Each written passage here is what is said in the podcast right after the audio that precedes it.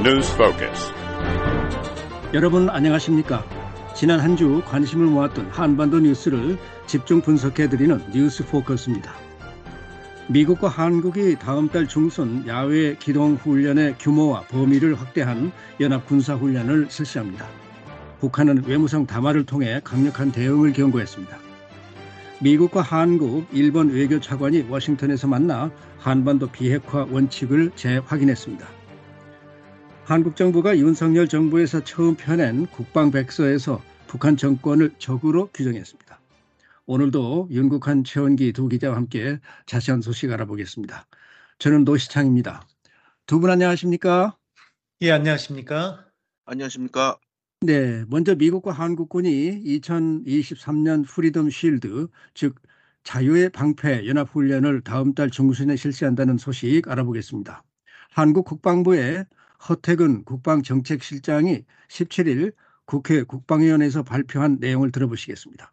3월 중순부터 실시하는 2023년 Freedom Shield 연합 연습은 한미 공동 위기 관리를 통한 전쟁 억제 및 위기 완화, 한미 연합 방위체와 정부작전 지휘 및 전쟁 수행 절차 숙달에 중점을 두고 실전적으로 시행하겠습니다. 자, 이번 연합훈련은 전임 정부가 중단했던 독수리 연습을 사실상 부활하는 것이라고 하죠. 윤 기자가 좀 먼저 시작해 주시죠. 예, 그렇습니다. 이 독수리 훈련은 과거에 보면요. 아, 매년 3월에서 4월 사이에 미군과 한국군의 연합작전 그리고 후방 지역 방어 작전 수행 능력을 키우기 위해서 실시했던 야외 기동 훈련인데요. 아, 한국 국방부는 이번 연습 기간 중에 야외 기동훈련의 규모와 범위를 확대하고 또 사단급 쌍용 연합 상륙 훈련 등 야외 기동 훈련을 과거의 독수리 훈련 수준으로 집중적으로 시행할 계획이다. 이렇게 밝혔습니다. 네. 어, 이 같은 확대된 연합 훈련은 지난해 말에 이종섭 한국 국방장관 주관으로 열린 한국군 주요 지휘관 회의에서 결정된 내용인데요. 한국 국방부는 12월 아, 21일 열린 이 회의에서 올해부터 미한 연합 야외 기동 훈련을 확대하기로 결정했습니다. 특히 쌍용 연합 훈련 등 20여 개 훈련을 집중 시행하기로 하는 등 2018년에 중단됐던 독수리 훈련을 사실상 5년 만에 부활하기로 했습니다. 아, 잘 알려진 대로 한국의 전임 문재인 정부는 남북 한의 화해 분위기를 고려하고 또 남북 대화를 이어가기 위해서 독수리 연습을 중단하고 아, 소규모 부대 단위 훈련으로 대체했었는데요. 이번에 윤석열 아, 대통령 정부가 이 방침을 아, 바꿔서 이제 어, 강화된 야외 기동 훈련으로 훈련의 내용을 바꾼 겁니다.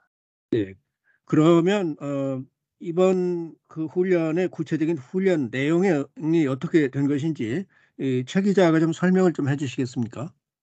네, 말씀하신 대로 이제 미군과 한국군이 3월 중순부터 그 2023 후리덤 실드 자유의 방패 연합 훈련을 실시하는데요. 아, 가장 큰 것은 이제 두 가지가 달라진 겁니다.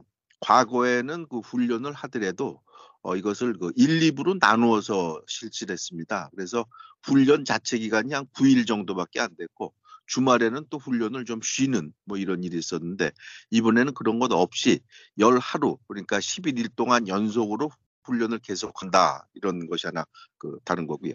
또 하나는 북한의 그 핵 미사일 공격에 대비해서 실전적인 훈련을 한다 그런 겁니다. 그래서 아, 훈련 시나리오를 그 세워서 실전적인 훈련을 실시하고요.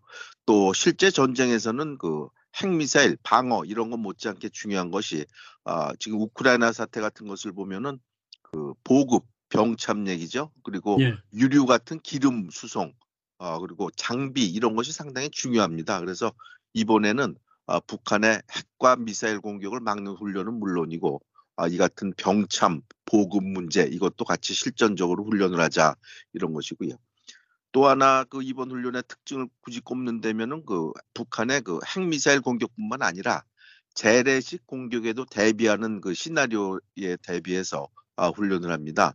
예를 들어서 북한이 핵미사일로 공격할 것뿐만이 아니라 그럴 경우에는 예를 들어서 서해 도서 그러니까 백령도 같은 지역을 북한이 그 점령하려 할 공산이 있습니다. 그렇기 네. 때문에 이번에서 이같이 북한이 가령 예를 들어서 어, 서해에 뭐 서문 하나 뭐 점령했다 이런 이런 경우 이런 경우를 상정을 해놓고 아까도 얘기가 나왔습니다만은 어, 연합 상륙 훈련 이런 것을 해서 그 도서를 탈환하는 이런 훈련도 하고 또 탱크 이런 것을 동원해서 그 연합 그 야외 기동 훈련도 상당히 크게 한다 이런 것이 음.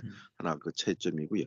하나 첨부해서 말씀드릴 것은 Freedom Shield 자유의 방패 훈련을 하- 저 하긴 하지만 이것이 그 완전히 새로 생긴 훈련은 아닙니다. 예. 과거에도 그 을지 Freedom Guardian이라고 해서 어, 훈련을 해왔고요. 예. 2019년까지 하다가 코로나 사태가 발생하면서 한 3년간 중단됐었습니다. 그러다가 지난해죠. 그 2022년부터 다시 그 을지 Freedom Shield 훈련을 했고 다시 재개하는 건데 아 다만 그 아, 훈련의 규모, 내용 이런 것이 좀 확대됐다 이렇게 말씀드릴 수 있겠습니다. 네. 자, 이렇게 에, 강화된 어, 그 연합 훈련을 실시하는 어, 배경을 어떻게 볼 수 있을까요? 예, 아, 방금 최 기자가 설명한 대로 아, 이 훈련 자체는 연례 훈련입니다. 이 시점에 3월에서 4월 사이에 미군과 한국군이 정례적으로 아, 그 실시를 해왔고요. 아, 다만 이번에 이제 규모나 그 범위가 확대된 형태로 실시하는 것은 아무래도 아, 북한의 최근에 아, 군사적 움직임과 밀접하게 관련이 있다 이렇게 말씀드릴 수 있습니다. 네. 아, 잘 아시는 대로 아, 북한이 지난해 말에 그 역대 최대 숫자의 미사일을 시험 발사하지 않았습니까? 예, 예. 아, 그리고 또 핵무력을 확대했고요. 한국을 명백한 적으로 규정하면서 전술핵 운용 부대 훈련을 실시했습니다.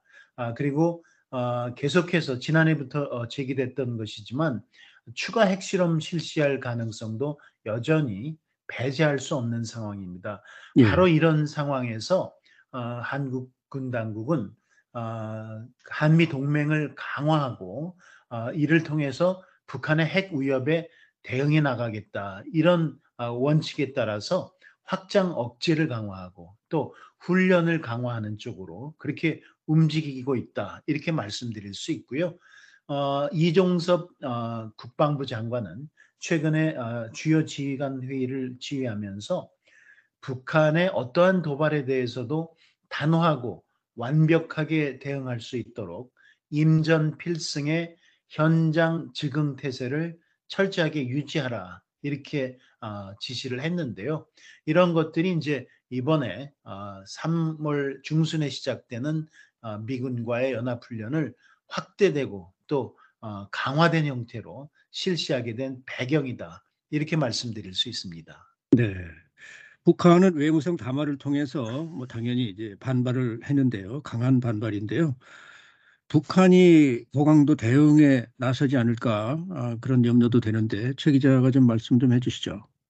네, 말씀하신 대로 지- 북한 외무성이 그 17일 담화를 냈습니다. 그 한국과 미국이 지금 준비 중인 그 연합 훈련과 관련해서 아, 이것이 그 침략 전쟁 준비다 이렇게 얘기- 얘기를 하면서 아, 우리 그러니까 북한도 그에 상응하는 조치를 할 것이다 이렇게 그 얘기를 했습니다.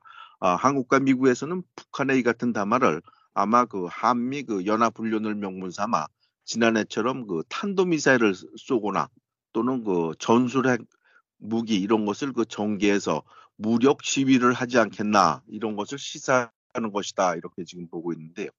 전문가들은 뭐 북한이 담화 요번에 낸 것과 관련해서 아 이거 이 같은 것이 그 한국 또는 미국을 위협하기 위한 이런 것으로 보는데 아 북한의 이 같은 주장이 온, 온당치 않다 이렇게들 얘기를 하고 있습니다. 아 첫째로 북한은 이번에 그 담화를 내면서 이것이 그 침략 전쟁 준비다 이렇게 얘기를 했는데 이것은 좀 그 어, 사실과 다른 거죠. 어, 한미가 이번에 훈련을 아, 강화하는 것은 북한의 위협에 대응한 겁니다. 아시겠지만 북한이 지난해 아, 탄도미사일을 40회에 걸쳐서 아, 65발이나 발사를 했습니다. 전 세계에서 아마 러시아 빼고선 제일 많이 미사일을 발사한 것이 이제 바로 북한이고요. 또 김정은 위원장 스스로 어, 한국을 위협을 해서 대남 선제 핵 공격을 위협을 했고 이것을 공언을 했습니다. 아 그리고 핵 법령도 그 법제화하는 그런 조치를 취했고요.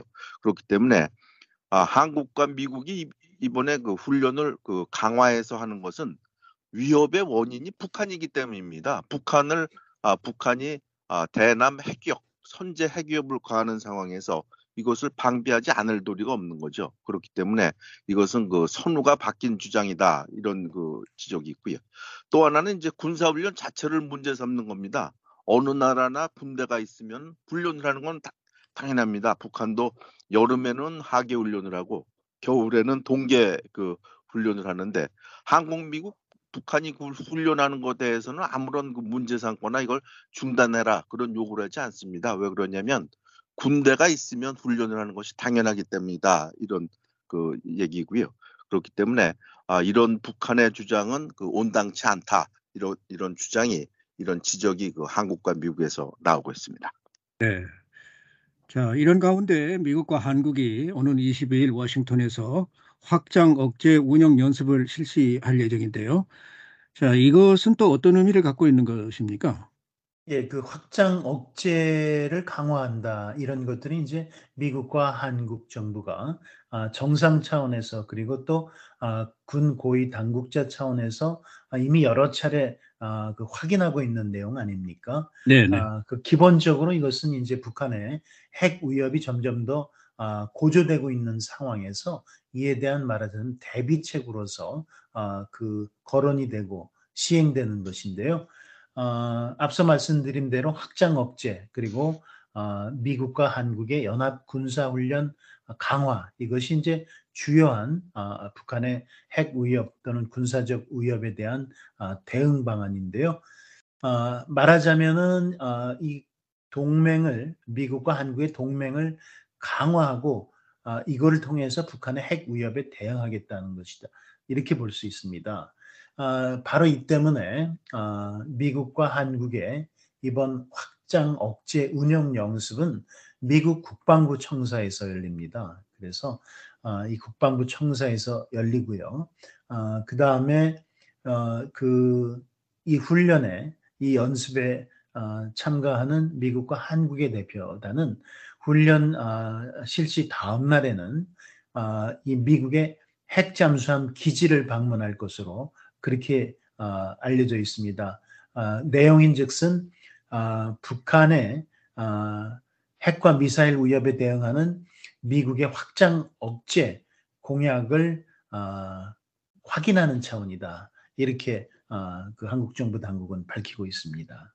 네. 자, 그러면 어, 이렇게 군사 훈련을 하고 또 대응할 가능성도 보이고, 자, 그런 상황에서 그러면 앞으로 한반도 긴장 수위가 훨씬 고조되지 않을까 걱정이 되는 측면도 좀 있는데요. 그렇습니다. 그렇게 될 가능성이 크죠. 어, 지금 그 말씀하셨습니다만은 그 북한이 그 올해는 아, 지금 그 1월 되고 벌써 지금 2월 중순인데요. 아, 북한이 그 올 들어서 미사일 발사한 것이 1월 1일 단거리 미사일을 한 발 쏘고서 아, 그동안 좀 조용했습니다. 한 50일간 네. 조용했죠. 미사일 발사가 없었습니다. 그리고 아, 북한의 그 김정은 위원장도 어, 여러 가지 그 열병식이든 그 이런 여러 가지 행사가 있긴 했습니다만은 한국이나 미국을 겨냥해서 그 특별히 올해는 그 아, 도발적인 언사 이런 것을 하지 않았는데요. 만일 3월 중순에 한미 그 연합 그 훈련을 그 빌비 삼아서 탄도 미사일을 쏘고 또 무슨 핵 전술핵 이런 것을 전개한다면 한반도의 긴장이 고조될 수밖에 없죠.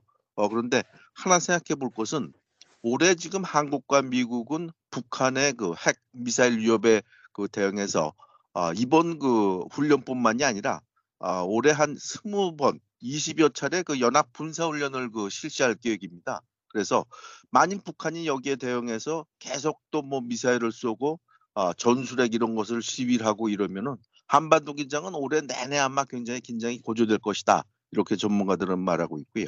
아, 네. 그렇기 때문에 북한이 진짜로 그 긴장을 그 아, 고조시킬 의도가 없고 어, 그렇다면은 아, 이럴 것이 아니라 남북 대화 또 미국이 항상 말하고 있는 미국 대화의 채널이 열려 있고 미국이 전제 조건 없이 대화를 용의를 밝히고 있으니까 아, 남북 대화 테이블 또는 미국 대화 테이블에 나와라 이렇게 그 한국과 미국에서는 계속 촉구를 하고 있는데 북한은 여기에 대해서 아직 아무런 대답 이런 것을 하지 않고 있는 그런 상황입니다.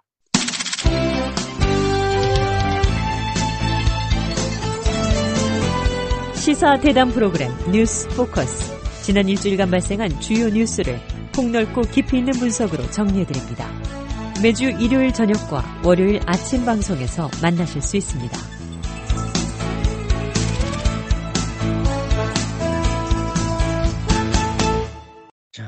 이번에는 지난 13일 워싱턴에서 열린 미한일 3국 외교차관 회담 소식 살펴보겠습니다. 웬디 셔먼 미 국무부 부장관과 조현동 한국 외교부 1차관, 모리 다케오 일본 외무성 사무차관이 만나서 북한 문제를 논의했습니다. 셔먼 부장관의 발언 잠깐 들어보겠습니다. The DPRK continued to threaten the ROK, Japan, and its neighbors, and the world with the launch of an unprecedented number of ballistic missiles last year. 셔먼 부장관은 북한은 작년에 전례 없는 수의 탄도미사일을 발사하면서 한국, 일본, 그 주변국들과 세계를 계속 위협했다면서 우리 세 나라는 단결해서 북한을 억제할 것이며 북한의 핵무기 프로그램을 포기하고 유엔 안보리 결의에 따른 의무를 준수하라고 촉구할 것이라고 밝혔습니다.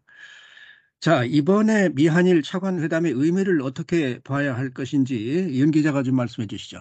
예, 그 차관회담이 끝난 뒤에 공동 기자회견 그리고 공동 성명을 보면 아, 이런 점이 두드러집니다. 아, 미국과 한국, 일본 세 나라가 북한 비핵화와 관련한 공조와 협력을 강화하는 것에서 더 나아가서 미국의 인도 태평양 전략 전반에 대한 아, 그 협력 쪽으로 그 대상을 더욱 확장하고 있는 점이 두드러져 보입니다. 어, 실제로 어, 회의 어, 내용을 보면요.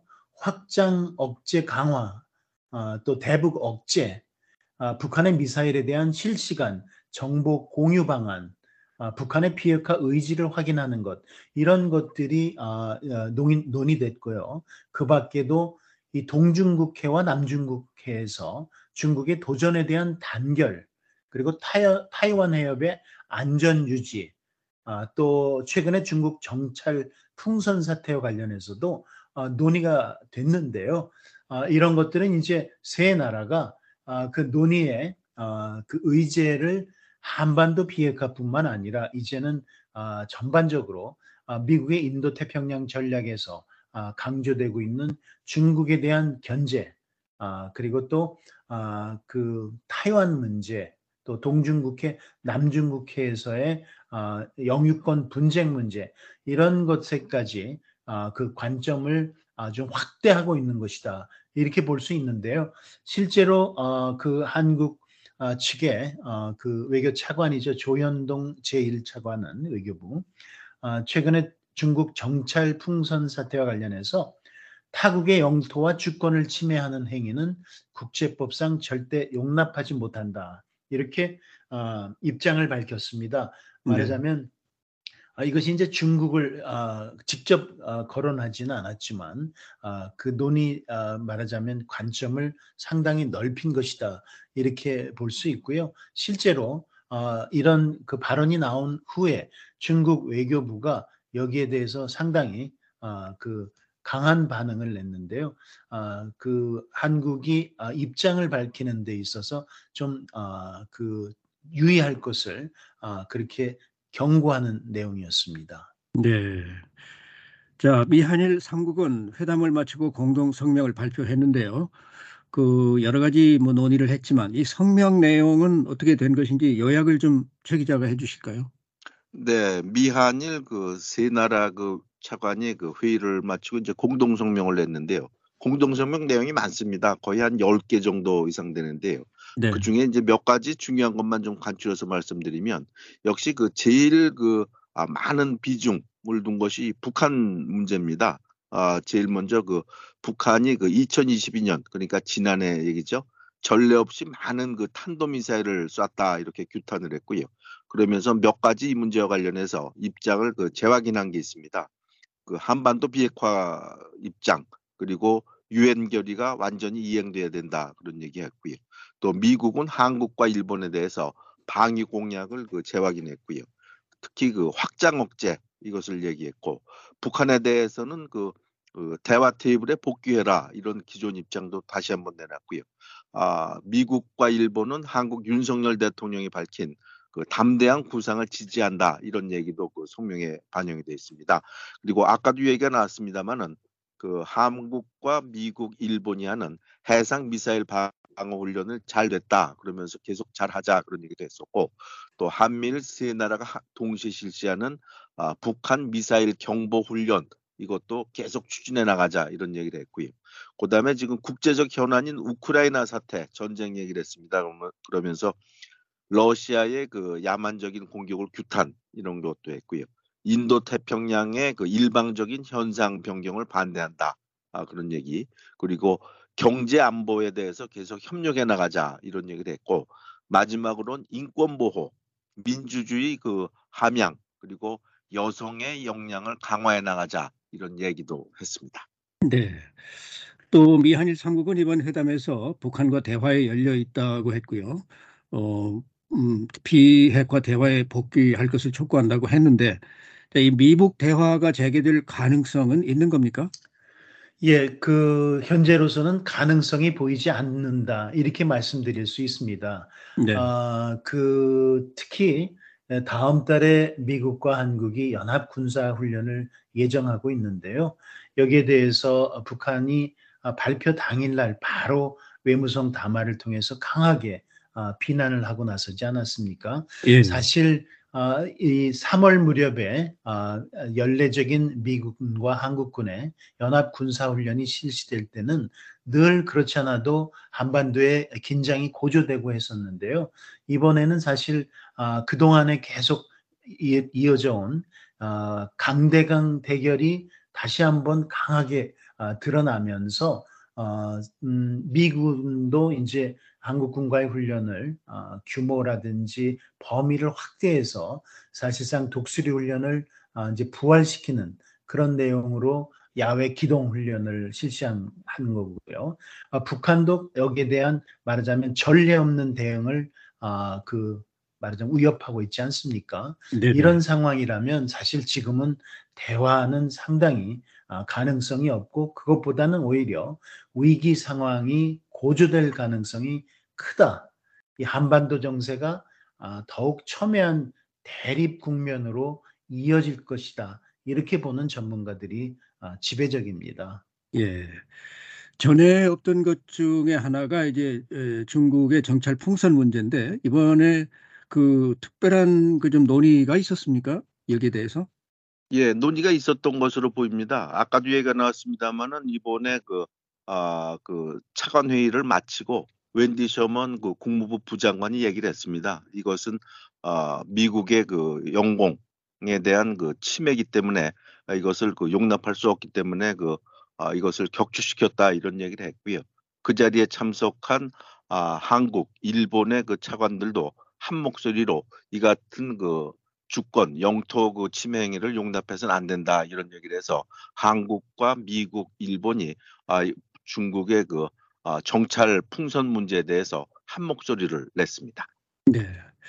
이번에 세 나라가 양자 회담도 했는데요. 특히 눈길을 끈, 것, 끈 것은 두 시간이나 넘게 진행된 한일 외교차관 회담이었습니다. 여기에서 과연 어떤 얘기들이 있었을지 궁금한데요. 이 관계 개선을 위한 어떤 논의가 좀 있었을까요? 예, 그 한국과 일본의 외교 차관이 만난 것은 역시 관계 개선을 위한 논의 때문입니다. 지금 예. 잘 알려진 대로 지금 아, 그 한일 두 나라가 아, 지금 이 문제를 아, 꽤 오랫동안 아, 그 물밑에서 논의를 해오고 있고요. 또 미국 정부가 아, 한국과 일본의 아, 관계 개선을 상당히 이제 아, 그 추구하고 있는 것은 잘 알려진 내용 아니겠습니까? 네. 이것은 이제 미국의 입장에서는 아, 세 나라 간의 공조를 더 아, 확대하고 강화한다는 아, 차원에서도 굉장히 중요한 사안인데요. 아, 그렇지만 한국과 일본의 입장에서 이 문제는 사실 국민 감정이 아, 그 개입된 굉장히 미묘한 사안입니다. 그렇기 때문에 예. 아, 두 나라가 이렇게 아, 상당히 신중을 기하고 있는 것이 분명해 보이고요. 예, 예. 어, 말씀하신 대로 어, 그두 나라 사무 차, 외무 차관이 어, 시간 예정 시간을 훌쩍 넘기면서 2시간 30분 동안 어, 그 만났고요. 어, 예. 그 핵심은 어, 일제 치하에서 어, 일본 기업들에 의한 한인 강제징용 문제 그리고 이 문제에 대한 배상의 어, 어, 논의에 초점이 맞춰졌는데요.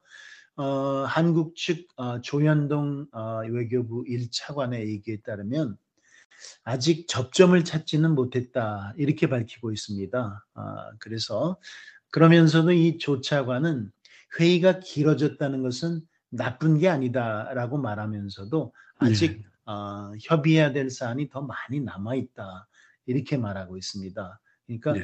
아직도 이제 그 막판에 아, 몇 가지 쟁점들이 있는데요. 이 부분들을 아, 이제 긴밀하게 아, 조율하고 있는 것으로 그렇게 아, 전문가들은 아, 분석하고 있습니다. 네. 셔먼 부장관은 어, 워싱턴의 싱크탱크에서 열린 대담에서 러시아를 돕는 북한, 중국, 이란 등이 큰 문제를 겪을 것이라 이렇게 경고를 했는데 이 문제를 겪는다 이게 무슨 의미일까요? 일단은 그 제재를 가하겠다 그런 뜻으로 그 워싱턴 관측통들은 보고 있습니다. 네. 아, 이 발언은 사실은 아까 얘기가 나온 그 아, 한미일 그 외교차관 회의에서 나온 게 아니고 네네. 15일 날 있었던 겁니다. 15일 날 그 워싱턴의 그 브루킹스 연구소에서 어, 회의가 열렸는데 여기에 그 웬디 셔먼 부장관이 참석을 해서 아, 우크라이나 문제를 얘기하면서 어, 러시아를 돕는 그 이란, 중국, 북한에 대해서 일종의 경고를 한 거죠. 지금 말씀하신 대로 북한, 중국, 이란이 큰 문제를 겪을 것이다 경고를 했는데요. 아, 시겠지만 그 이란과 중국, 북한은 그 러시아를 지금 그 직간접적으로 그 돕는 것으로 알려졌습니다. 이란은 벌써 그 아, 이란의 그 공격용 드론 무인기를 벌써 그 공격 저 제공을 해서 러시아가 이를 사용해서 우크라이나를 돕고 있고요.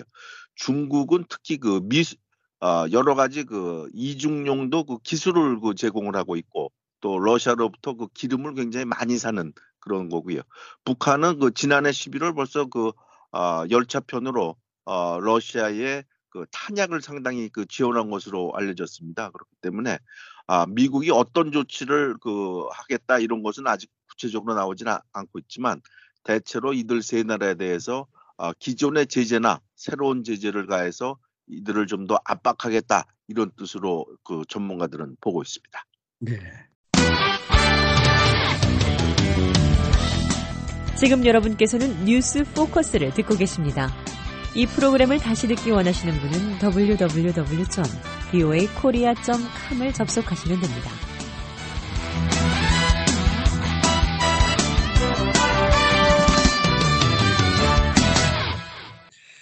자, 그러면 이번에는 음, 한국 정부가 펴낸 국방 백서 내용에 대해서 좀 음, 살펴보도록 하겠습니다.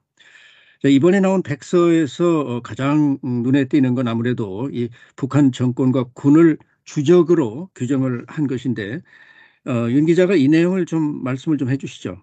예, 그렇습니다. 이 북한 정권과 군을 한국 아, 국방부가 국방백서에서 주적으로 규정한 것은 이제 6년 만의 이, 아, 일인데요. 그 내용은 아, 이렇습니다. 이 북한은 2021년 개정된 노동당 규약 전문에 한반도 전역의 공산주의화를 명시하고 2022년 12월 당 중앙위 전원회의에서 우리를 명백한 적으로 규정하였고 핵을 포기하지 않고 지속적으로 군사적 위협을 가해 오고 있기 때문에 그 수행 주체인 북한 정권과 북한 군은 우리의 적이다. 이렇게 명기하고 있습니다. 말씀대로 아, 이번 국방백서에서 가장 주목할 만한 내용인데요. 이 예. 내용 외에도 이번 국방백서는 아, 그 김정은 북한 국무위원장의 호칭도 직책을 빼고 김정은으로 표기하고 있습니다. 그러니까 아, 이 아, 국방부의 설명에 따르면 북한 위협의 실체와 엄중함을 명확히 인식할 수 있도록 기술한 내용의 국방 백서를 발간했다 이런 것인데요. 어, 이렇게 보면은 어, 그 이전과는 상당히 차이가 나는 그런 어, 그 규정이다 이렇게 볼 수 있고요. 어, 여기에 대해서는 어, 북한의 대남 전략 또 한국을 적으로 규정한 사례, 지속적인 핵 전력 고도화 그리고 군사적 위협과 도발 등을 종합적으로 고려해서 이번에 아, 북한 정권과 군을 아, 그 주적으로 아, 그 명시했다 이렇게 설명하고 있습니다. 네. 북한도 지난해 한국을 명백한 적으로 지금 말씀하신 대로 적으로 규정을 했는데 최 기자가 그 북한이 지난해 한그 어, 규정 내용 조금 구체적으로 좀 말씀 좀 해주실까요? 네, 말씀하신 대로 지금 그 한국은 요번에 이제 그 북한의 조치에 대응을 해서 국방백서에 이번에 그 적이다 이렇게 이제 규정을 한 거고요. 앞서서 북한도 이 같은 조치를 했습니다. 그래서 아 2022년 11월, 12월 작년에 그 평양에서 아, 노동당 그 전원회의가 열렸는데요. 아, 거기에서 아, 한국을 명백한 적이다 이렇게 규정을 했고요. 아, 이것은 그 김정은 위원장도 앞서서 그 핵 선제 공격 이걸 하면서 아 거기에 근거로 해서 이제 그 명백한 적으로 규정을 했다 이렇게들 관측이 되고 있고요. 하나가 더 있습니다. 그 얼마 전에 북한이 그 아, 노동당 규약을 개정을 했는데 아, 노동당 규약에서 아, 다시 한번 그 한반도 전역을 공산화한다 이렇게 규정을 했습니다. 그러니까 아, 한국은 지금 민주국가, 자유주의 국가고 어, 북한은 그 노동당이 다스리는 아, 사회주의 국가를 자처하고 있는데 한반도 전역을 공산화한다 이렇게 얘기하면은 아 이것은 그 북한이 한국을 침략을 하거나 이렇게 해서 그 아, 공산화하겠다 이런 것이기 때문에 이것도 사실상 그 적으로 규정하는 것이다 이렇게 그 한국 국방부, 한국 정부는 판단을 하고 이번에 국방백서를 내면서 북한의 이 같은 그 조치, 이 같은 규정 이런 것에 맞서서 한국도 북한을 그 적으로 규정한 이런 조치를 취한 것으로 보입니다. 네. 전문가들은 이번 국방백서 내용이 힘에 의한 평화라는 한국 윤석열 정부의 생각과 가치를 반영하는 것이다 이렇게 보고 있는데요. 어, 그러면 잠깐 박원건 이화여대 북한학과 교수의 말 들어보겠습니다. 힘에 의한 평화다라는 거고 그리고 그 힘에 의한 평화라는 것과 더불어서 자유민주주의 현 정부가 계속 얘기하는 가치 그 두 가지가 결국 국방 안보 전략에도 포함된 핵심 가치라고 생각을 합니다. 자, 한국의 전임 정부들은 국방백서에서 북한을 주적으로 규정하는 문제와 관련해서 어, 어떤 입장을 취했었나요? 예, 그 국방백서에서 북한 주적이라는 표현은 어, 1995년에 처음 명기됐는데요. 어, 바로 그 전에 남북한의 실무 접촉에서 북한 측 대표가 서울 불바다 발언을 한 것이 계기가 됐었습니다. 예. 그래서 이 주적 표현이 국방백서에서 2000년까지 유지가 됐고요. 이후에 아, 그 노무현, 이명박, 박근혜 정부 때는 아, 당시의 그 대북 정책이나 또는 남북 관계 상황에 따라서 주적이라는 표현보다는 직접적 군사 위협 또는 적 이렇게 표현이 바뀌었습니다. 아, 그러다가 이명박 대통령 어, 정부 시절인 2010년에는 천안함 사건 그리고 연평도 포격전 이후에 북한 정권과 북한군은 적이라는 표현이 어, 사용됐고요. 박근혜 정부까지 유지됐습니다. 어, 그 이후에 문재인 어, 대통령 정부 때인 2018년 그리고 2020년 백서에서는 적을 북한으로 특정하지 않고요. 어, 다만 주권, 국토, 국민, 재산을 위협하고 침해하는 세력을 우리의 적으로 간주한다. 이렇게 어, 규정을 하고 있습니다. 북한에 대한 언급은 없었습니다. 예. 그러면 이번 국방백서는 북한의 9.19 군사합의 주요 위반 사례를 실었는데 이 9.19 군사합의는 그러면 뭐 사문화됐다고 볼 수 있는 겁니까? 아직 뭐 100% 9.19 군사합의가 이제 그 사문화됐다 이렇게 볼 수는 없고요. 사문화 과정에 있다 이렇게는 그 말할 수 있을 것 같습니다. 그 아시는 네. 대로 그 아, 남북 그9.19 군사합의는 아, 지난 2018년 아, 평양에서 열린 그 남북 정상회담에서 이제 채택이 됐는데요. 여기서 중요한 것이 이제 남북 간의 그 적대 행위를 그 하지 않는다 이런 거고요. 특히 그 휴전선 일대에서 어, 적대행위를 하지 않는다 이런 것이 중요한 것이고 특히 그 어, 분계선 일대에서 그 정찰행위 이런 것도 하지 않는다 이런 것이 굉장히 중요한 것인데 어, 요번 국방백서에 따르면 어, 북한이 여러 차례 그 9.16 군사합의를 위반을 했습니다.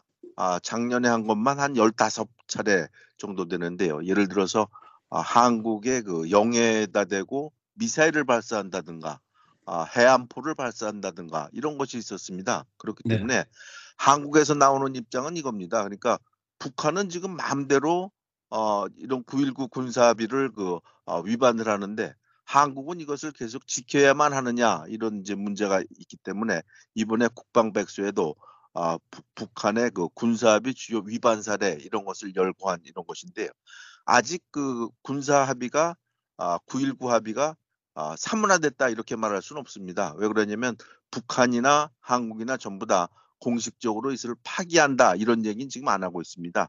다만 아, 작년 그 아, 최근에 그 북한의 그 무인기 그 침투 사건이 있었는데 네. 어, 1월 초에 한국의 윤석열 대통령이 아, 그 9.19 군사합의 효력 정지를 하는 게 어떠냐 이런 그 언급을 해서 일종의 북한에 대해서 만일 북한이 추가적으로 위반을 하거나 한국을 겨냥을 해서 아, 합의를 위반하고 위협을 계속한다면은 아, 이것을 그 폐기할 수도 있다 이런 일종의 간접 경고를 했다 이렇게 전문가들은 말하고 있습니다. 네. 자, 오늘은 미국과 한국이 다음 달 중순 야외 기동 훈련을 강화한 연합 군사 훈련을 실시한다는 소식과 워싱턴에서 열린 미한일 외교차관 회담 그리고 한국 정부가 펴낸 국방백서 내용에 대해서 자세히 알아봤습니다. 지금까지 윤국한 기자, 최원기 기자, 그리고 진행의 노시창이었습니다. 뉴스 포커스 이번 주 순서를 마치겠습니다.